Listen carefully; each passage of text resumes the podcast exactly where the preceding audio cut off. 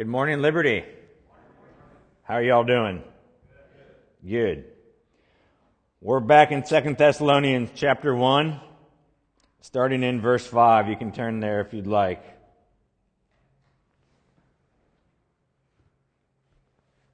And the kids can head to class.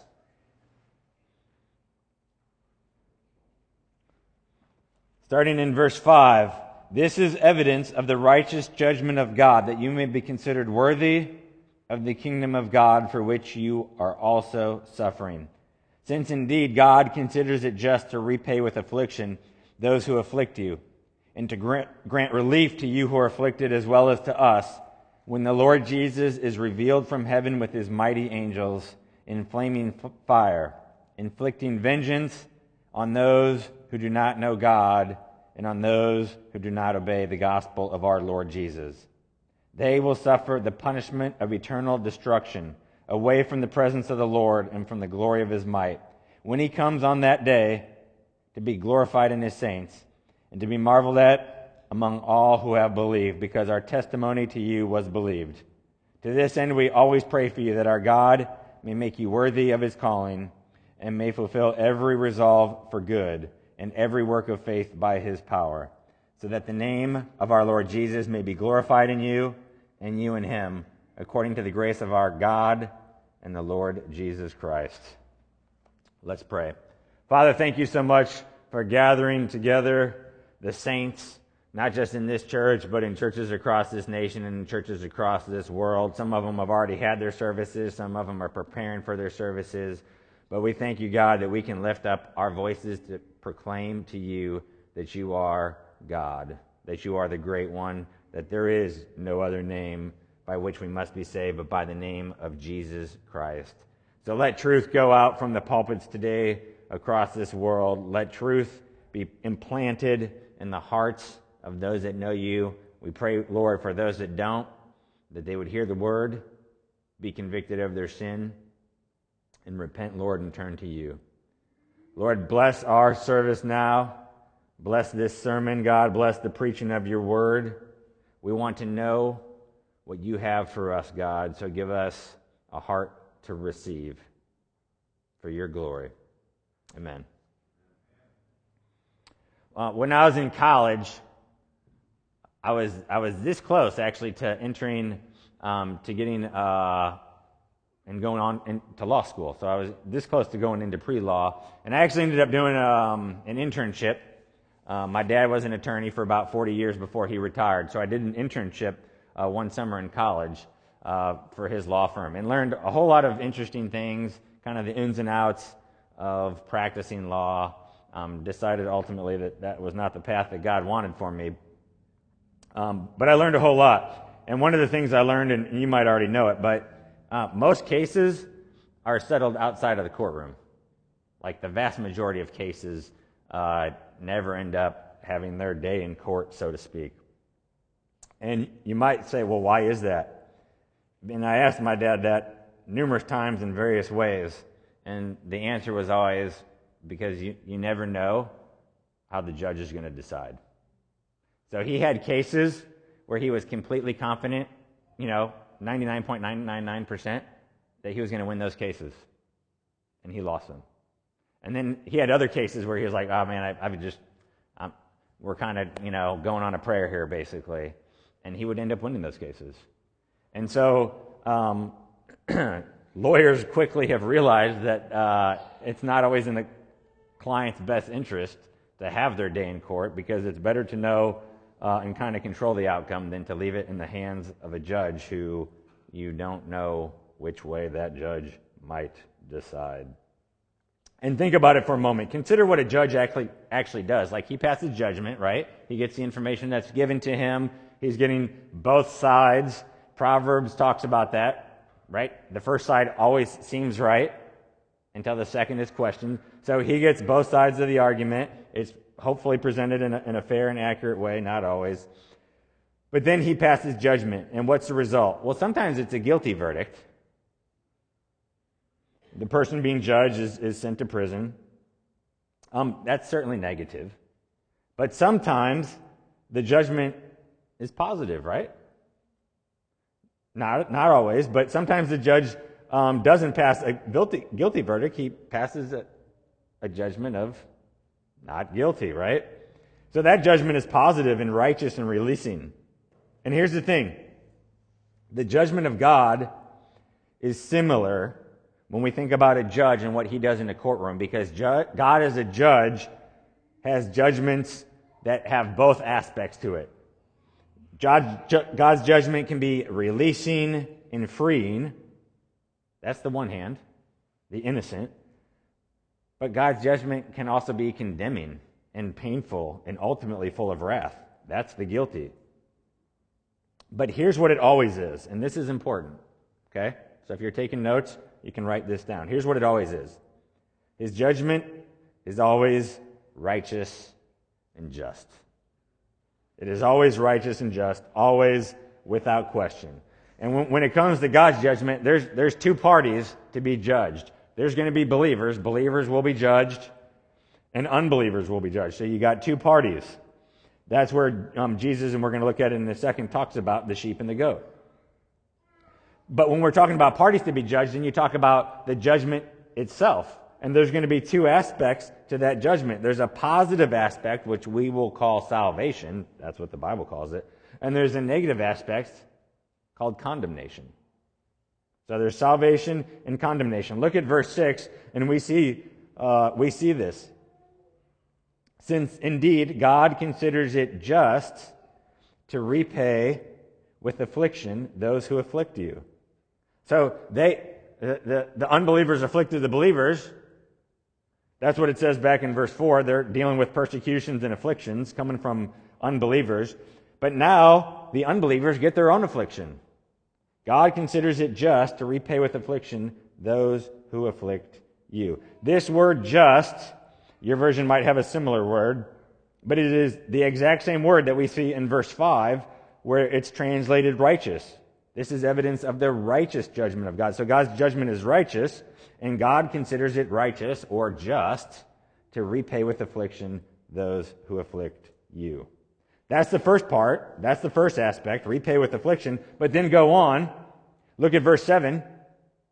And to grant relief to you who are afflicted, as well as to us. To grant relief. Now, here's something to notice. We gotta, we gotta read this in the context because here's what I want us to see. It says, indeed, God considers it just to repay with affliction. Okay, so that he considers that just, but look, look what he also considers just. God considers it just to grant relief to you who are afflicted. Okay, so it, it is, it's loving, sure, but God considers it just. It is a righteous thing for God to grant relief to those who are afflicted. Who are those afflicted? The believers and he is considering it just. It is a just and righteous thing for God to grant relief. It's the same thing that we see in, in 1 John. Uh, turn there briefly.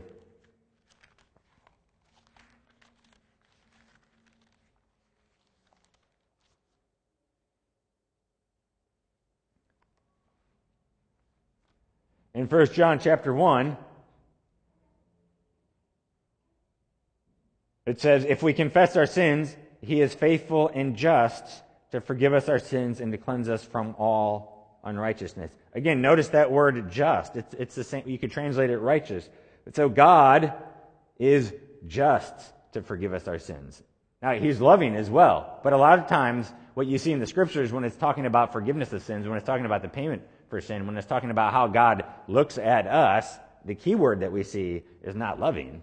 That loving is when he sends his son to atone for the sin and, and live the perfect life and pay for our sins. But in his interactions with us, it's described as just and righteous.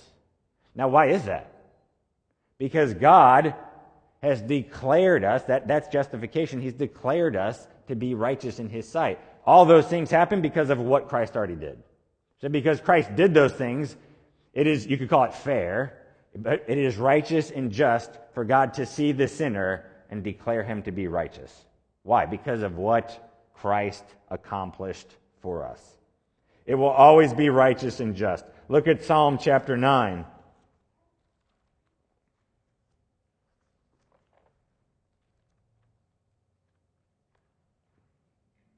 Here's what David said in verse 3, Psalm 9 When my enemies turn back, they stumble and perish before your presence. For you have maintained my just cause. You have sat on the throne, giving righteous judgment. And over and over and over, this is the theme that we see from the very beginning, Genesis, all the way through to Revelation. God's judgment is righteous every single time. And all of us will face a judgment. Look at Matthew 25.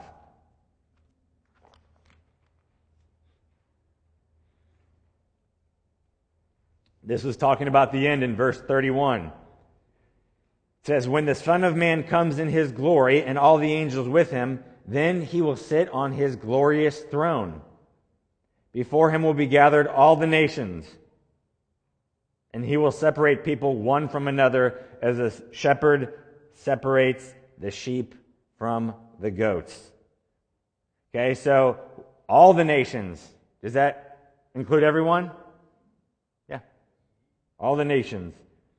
And he's going to separate one from another. Look what he says in 33. And he will place the sheep on his right, but the goats on the left. Okay, so there's going to be a separation occurring. This is judgment. Now, there's three things I want us to observe today about God's judgment. First, God's judgment is sound. His judgment is sound. God doesn't make mistakes. He doesn't err and he always makes the right decision. Okay, he can't be bribed, he can't be cajoled to do a certain thing. He will always make the right decision. He will always judge righteously. Actually, one of my favorite verses is in Genesis 18. Uh, turn there.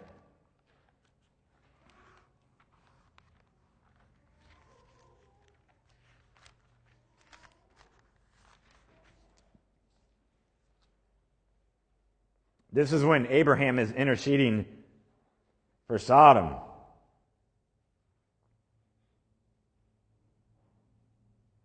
So he's, he's looking there and he says in 23, Will you sweep away the righteous with the wicked? And then he starts to essentially try to bargain with God. And he starts out with, If there's 50 righteous people, will you, will you sweep away the place and not spare it for the 50 righteous who are in it? And look what he says in verse 25. Far be it from you to do such a thing, to put the righteous to death with the wicked, so that the righteous fare as the wicked. Far be that from you. And then I just love this last sentence. Shall not the judge of all the earth do what is just? And I remember reading that as a, as a younger believer when I was reading through Genesis one time and just realizing like, yeah, that is, that is, that is God. That, that is God. He, he's not going to lump the righteous and the wicked together and just make one judgment on both of them. No, I mean, he separates. Even if you go on with the story, you know, it gets all the way down, you know, how about 40, 35, right? Even then, God keeps agreeing out of grace and mercy. But even then, you can't even find 10 in the city. But what does God do with, with the few righteous that are there? He, he still saves them and gets them out of there, right? Even that he didn't have to do, but he, he does. An aspect we see of God's grace and mercy. But the point is, is that the judge of all the earth does do what is righteous and just. Abraham knew this and he experienced it. We need to make sure that we ourselves know this in our head and in our heart. Look at 2 Timothy chapter 4.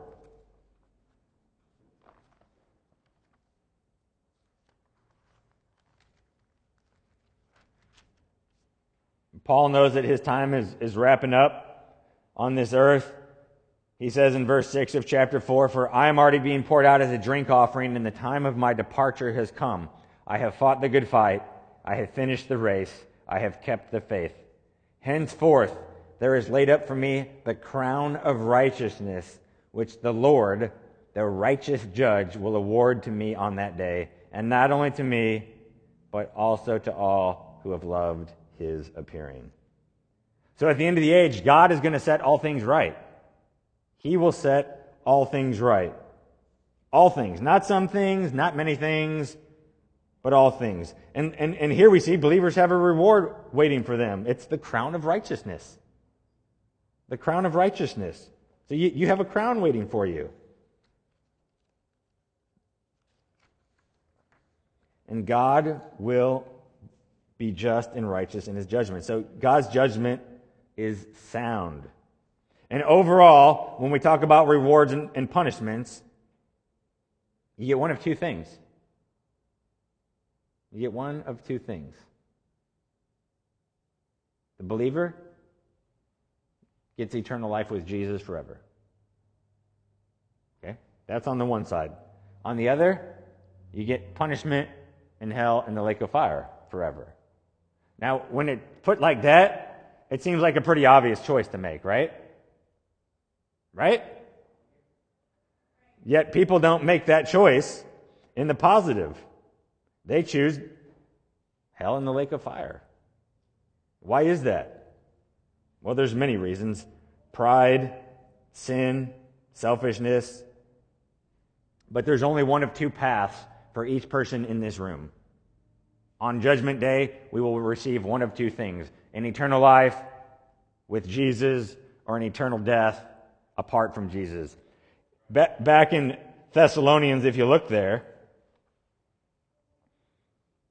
that's why it says in verse 9, they will suffer the punishment of eternal destruction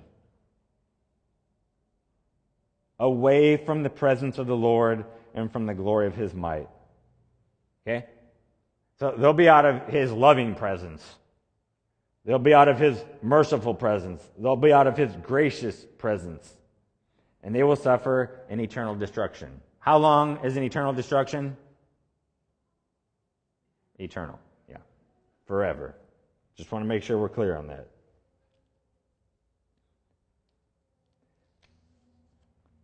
So, looking on at verse 10, notice what happens for us. Verse 9 is about unbelievers. Verse 10, when he comes on that day to be glorified in his saints and to be marveled at among all who have believed. When is that going to happen? Well, ultimately on the last day. But here's what I want to say. You know, relief is coming. Relief is coming. It is right around the corner and it is very, very near. It is nearly here, okay? So we need to persevere and we need to hold on and we need to press on. The persecution and affliction that we have now that is going to grow in uh, intensity, it pales in comparison with the glory and joy awaiting us. So press on and make it. Persevere. Hold on to the end. Be faithful. Do what Paul said he did. Finish the race. Fight the good fight. Second, not only is God's judgment sound, God's judgment is secure. What do I mean by that? Nothing will change it. Okay? If you are a believer, he's not going to change his mind on judgment day.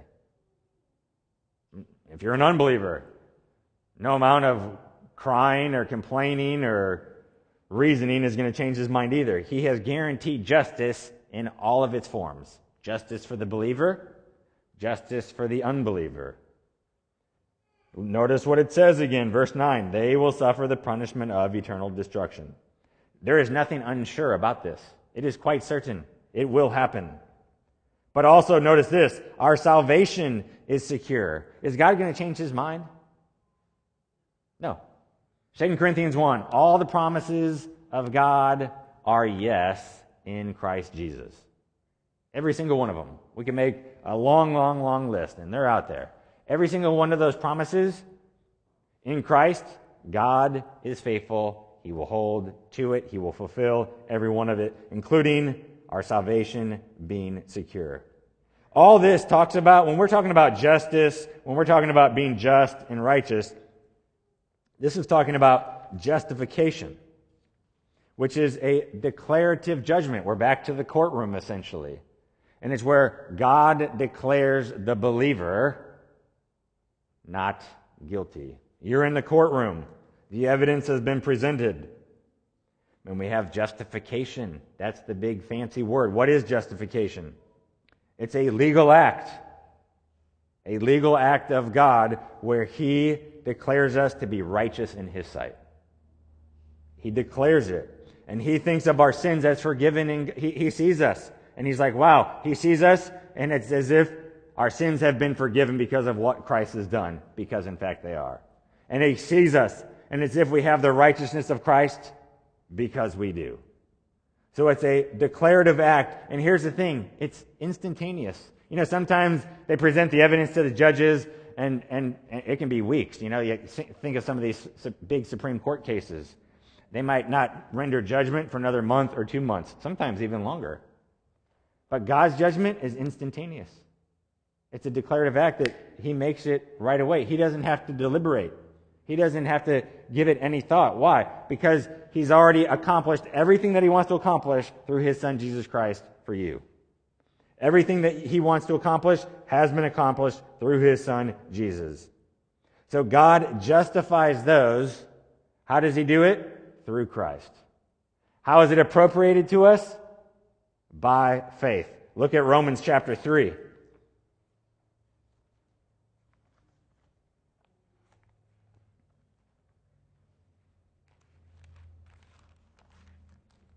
Romans chapter 3, verse 23. For all have sinned and fall short of the glory of God. How many have sinned? All. Are you part of the all? That's right. So am I. All have sinned and fall short of the glory of God. But then notice verse 24. And are justified by his grace as a gift. So, so justification, God declaring us righteous, that, that's a gift. It's not something that we've earned. We're justified by his grace as a gift through the redemption that is in Christ Jesus. So he justifies us by his grace as a gift. How? Through Christ Jesus. Then go on. This is great stuff here. Whom God put forward as a propitiation by his blood. What's a propitiation? It's a sacrifice to appease God. A sacrifice to appease God. God put forward, so, I mean, God is the, you notice God's doing all the work here, right? Right? We are justified. That's in the passive voice. What? Who's doing the justification? God. We're justified. God's doing it. Through the redemption that is in Christ Jesus, whom God put forward. God's doing, putting forward the propitiate. He, he puts his own son forward as the sacrifice to re- be received by faith. This was to show God's righteousness because in his divine forbearance he had passed over former sins.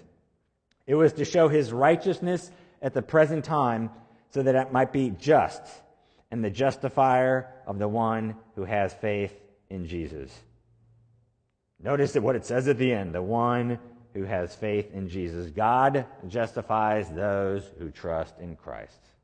If you've trusted in Christ, God declares you righteous. How is this appropriated? Turn two chapters over Romans chapter 5. Therefore, since we have been justified by faith, that's how it's appropriated to us. Through our faith that we have, the justification is given. We have been justified by faith. We have peace with God through our Lord Jesus Christ. Okay? Friends, this, this isn't about works. There's no works involved here. We haven't even touched on works. We haven't looked at works. There's no mention of works. You can't read through Romans and, and come to that conclusion that works are involved in any sense. Look back at Romans chapter 3 because I want you to see this.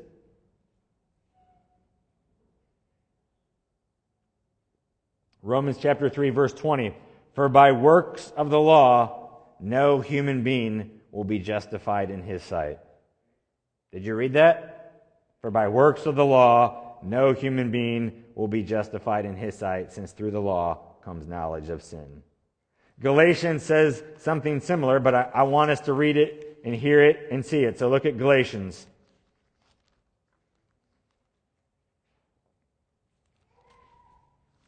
Galatians chapter 2.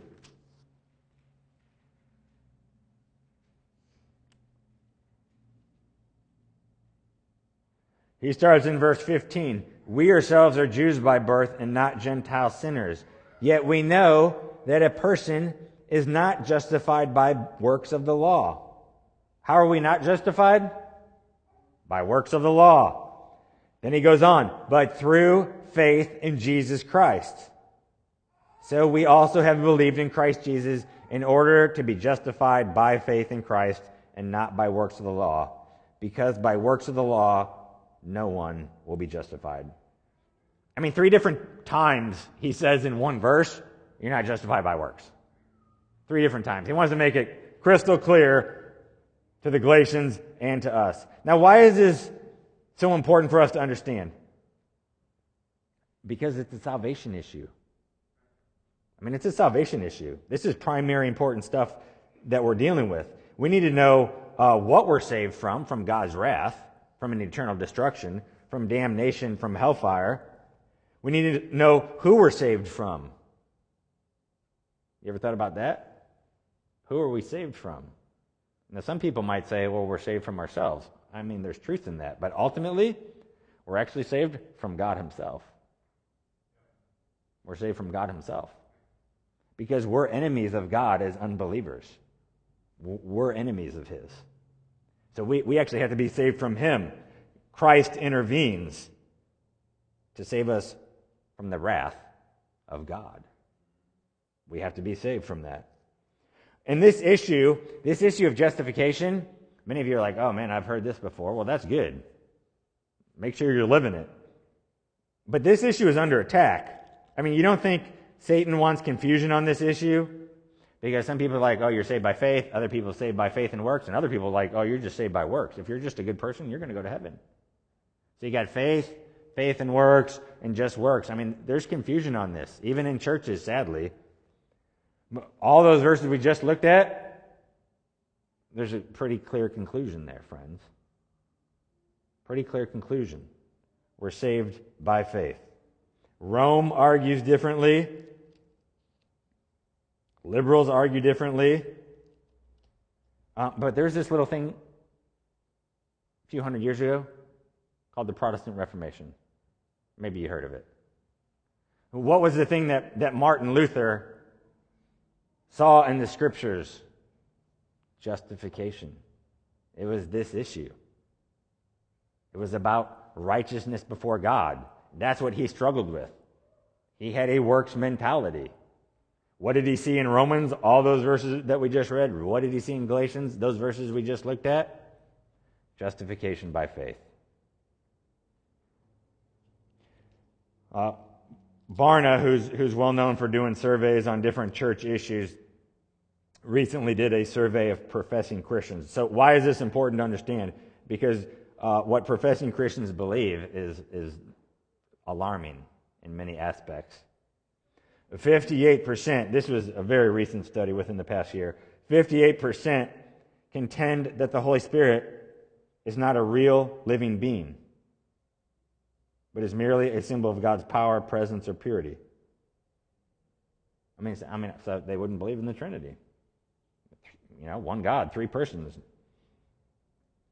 Uh, 58% also believe that a per- if a person is good enough or does enough good things, they can earn their way into heaven.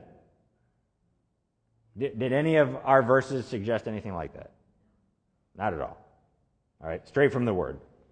57% believe in karma. You know, they're more Hindus than they are Christians. And here's the thing pastors can't force anyone in their church to believe anything. Right? But they sure can give them a steady diet of the truth. And that, by and large, sadly, is not happening. So you get sermons about five reasons to have joy, or six reasons to love your neighbor, or seven reasons to be a better worker, or eight ways to serve your family. And there's a place for those occasionally, I would say. But by and large, solid theology is missing from the pulpits and it's really sad. James 3 says, Let not many of you be teachers. Why, what, what's the reason for it? In James, he gives the reason. They will incur the stricter judgment. So, a lot of times that's applied to pastors, which it should be. But think about it. What are parents doing? Right? They're teaching. So we're all teachers in, in various senses. But, but teachers, for sure, pastors, people preaching the word week after week will be held accountable, including myself. So judgment is sound, it's secure. Finally, judgment is salvific. For believers, Judgment Day is not a day to fear. It is not a day to fear. Look back at Second Thessalonians. Look what the response is when Jesus comes back in verse 10. When he comes on that day to be glorified in his saints, and look at this, friends, and to be marveled at among all who have believed. There's not cowering, there's marveling. When he returns, we will be in awe. We will have reverence. And here's the interesting thing uh, Paul is referencing here Psalm 68, where the literal translation would be God, this is Psalm 68, God will be marveled at in the presence of his holy ones. Similar wording here, um, the Lord, now he's applying it to Jesus. The Lord will be marveled at among all who have believed. Once again, 1 Thessalonians, we saw it, and here we see it already a, a few times, even in chapter 1. Paul takes an Old Testament text that originally refers to God and applies it to Christ. So again, we see the deity of Christ being shown to us and being alluded to. So judgment is salvific. Friends, God will vindicate his people. He will vindicate his people. Look at Deuteronomy chapter 32.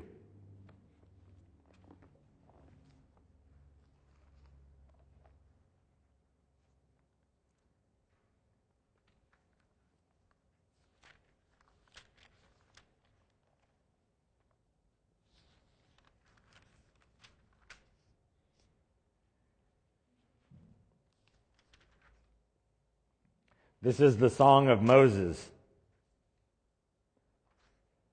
We're going to start in verse 40. For I lift up my hand to heaven and swear as I live forever, if I sharpen my flashing sword and my hand takes hold on judgment, I will take vengeance on my adversaries and will repay those who hate me. This is God speaking. It's the Song of Moses. God will vindicate his people. God will have a righteous judgment, both for believers and both for unbelievers. Here's the thing for us. One, when we believe this, it's like a confession of faith in God because we're trusting that He will take care of things the way they need to be taken care of. We're saying, you know, we know you won't let us down, Lord. You will see us all the way to the end. We know you won't forsake us. What does Hebrews say? I will never leave you nor forsake you. It's quoting the Old Testament. We know you will set things right, Lord. That's the first thing. But second, we need to make sure that we have our own house in order before the Lord comes back. Scripture doesn't allow us to shirk responsibility for our sins. As believers, what does Paul say elsewhere in Romans? Well, uh, if grace abounds, I mean, I guess I could just keep sinning, right? I could take advantage. I'm, I'm forgiven. No, he says if you do that, you better be careful because you might not really be a believer. So, Scripture doesn't give us any room to shirk responsibility for our sins. It doesn't give us any room to make excuses for why we are certain, uh, prone to certain sins. And it doesn't give us any room to shirk responsibility. Because we always want to point the finger at someone or something else. That's just the way I am. That's just the way I was made. That's just the way I was born. God made me this way. Well, God didn't make you to be a lying jerk who treats people poorly and doesn't love others. Okay? He didn't do that. So we can't we can't just point the finger at someone or something else, the, the way we were raised, the environment in which we were raised, the parents we had or didn't have. Look, all of us have, can have great, great, great excuses for the way we did or didn't turn out. But that's all it is, it's excuses.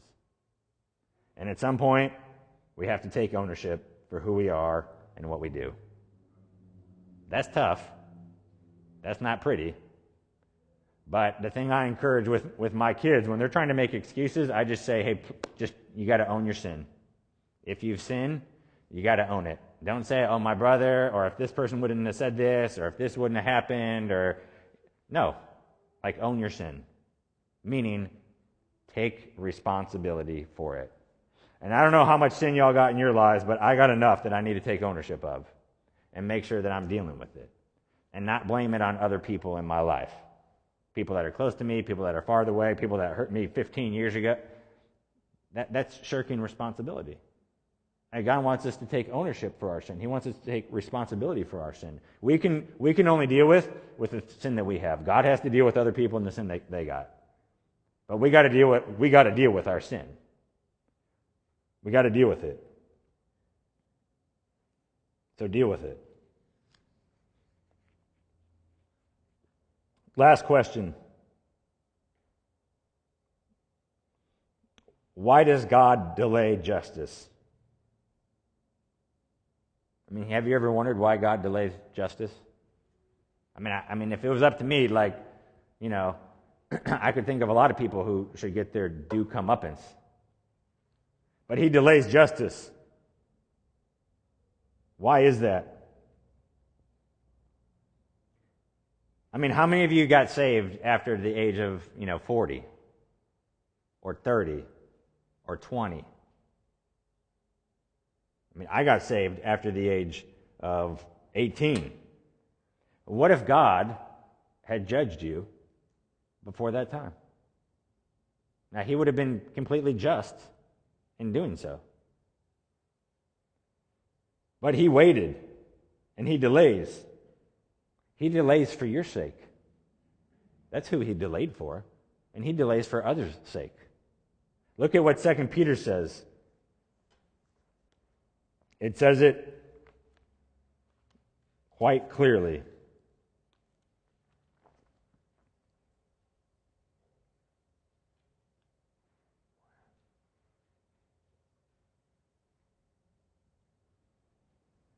Second Peter 3, verse 9. The Lord is not slow to fulfill his promise, as some count slowness Okay, so from our viewpoint, we're like, oh, when are you going to do this, Lord? When are you going to do this? When, when are you going to fulfill these different promises, right?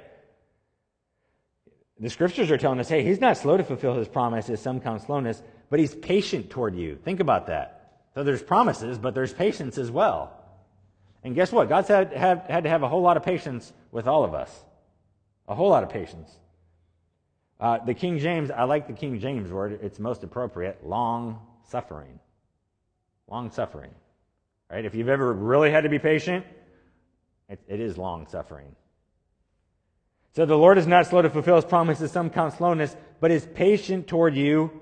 Look at this, not wishing that any should perish, but that all should reach repentance. Why is he patient? He doesn't want people to perish. He wants people to repent. Same thing in Romans 2, you can just listen to it. Or do you presume on the riches of his kindness and forbearance and patience, not knowing that God's kindness is meant to lead you to repentance? Which is what Jesus hits on in the Sermon on the Mount. Who does the rain fall on according to Jesus? The just and the unjust, the righteous and the unrighteous. Okay, some people call that like a common grace. Like God even blesses unbelievers. The fact that they wake up, most unbelievers will wake up tomorrow morning, is one more sign of God's goodness even to them. It's one more sign of his long suffering, of him being patient. It's one more sign of his kindness, which Romans says is meant to lead them to repentance. So, what's coming? Well, on the one hand, affliction is coming. On the other hand, relief is coming. Who gets the affliction? The unbelievers. Who gets the relief? Believers.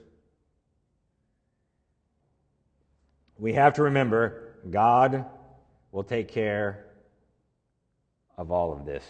He will give vengeance to those who deserve vengeance. That's why he says, What? Vengeance is mine. I will repay. Okay?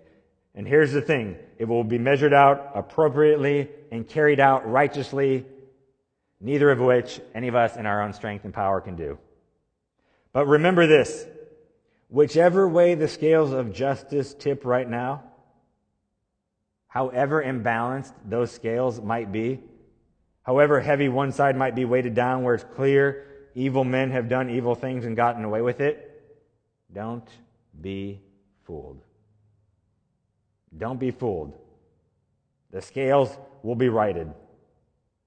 Romans 2 5 says, But because of your hard and impenitent heart, you are storing up wrath for yourself on the day of wrath when God's righteous judgment will be revealed. Now, if God never dealt with all the wrongs going on in this earth, then we could lay blame potentially at his feet. But he has appointed a day. Everyone gets their day in court, so to speak, right? Even the criminal, even when all the evidence is stacked against him, um, his judgment is actually delayed.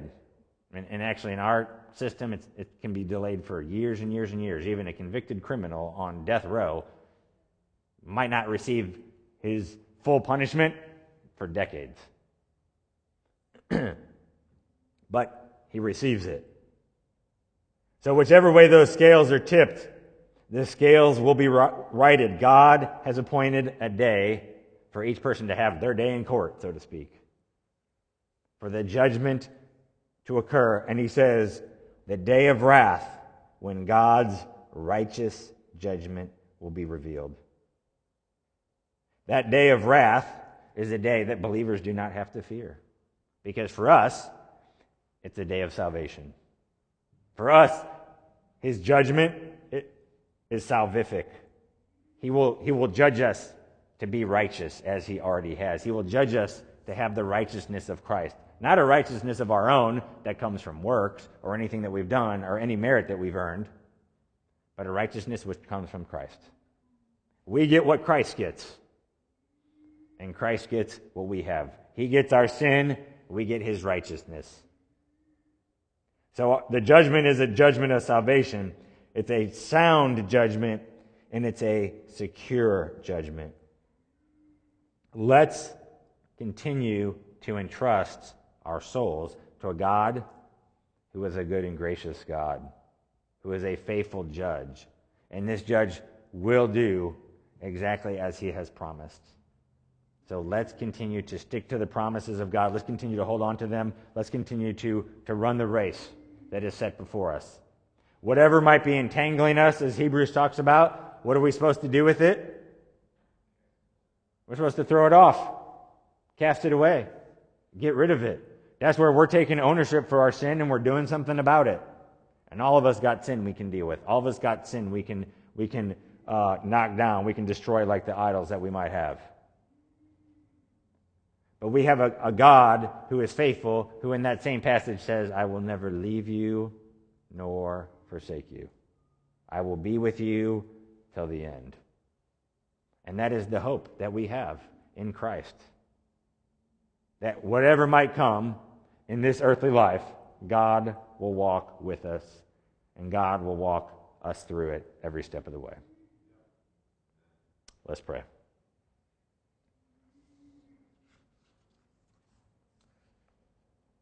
Father, we thank you that you are a good and gracious judge who judges way better than we ever could.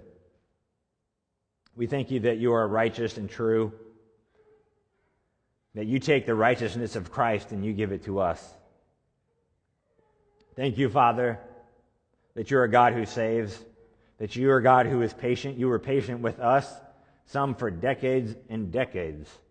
Patient, suffering long seeing us in our sin and still having mercy and grace and kindness. And we pray for our friends, our family members, our coworkers, our neighbors who don't know you, that they would see your kindness and it would lead them, as Romans says, to repentance.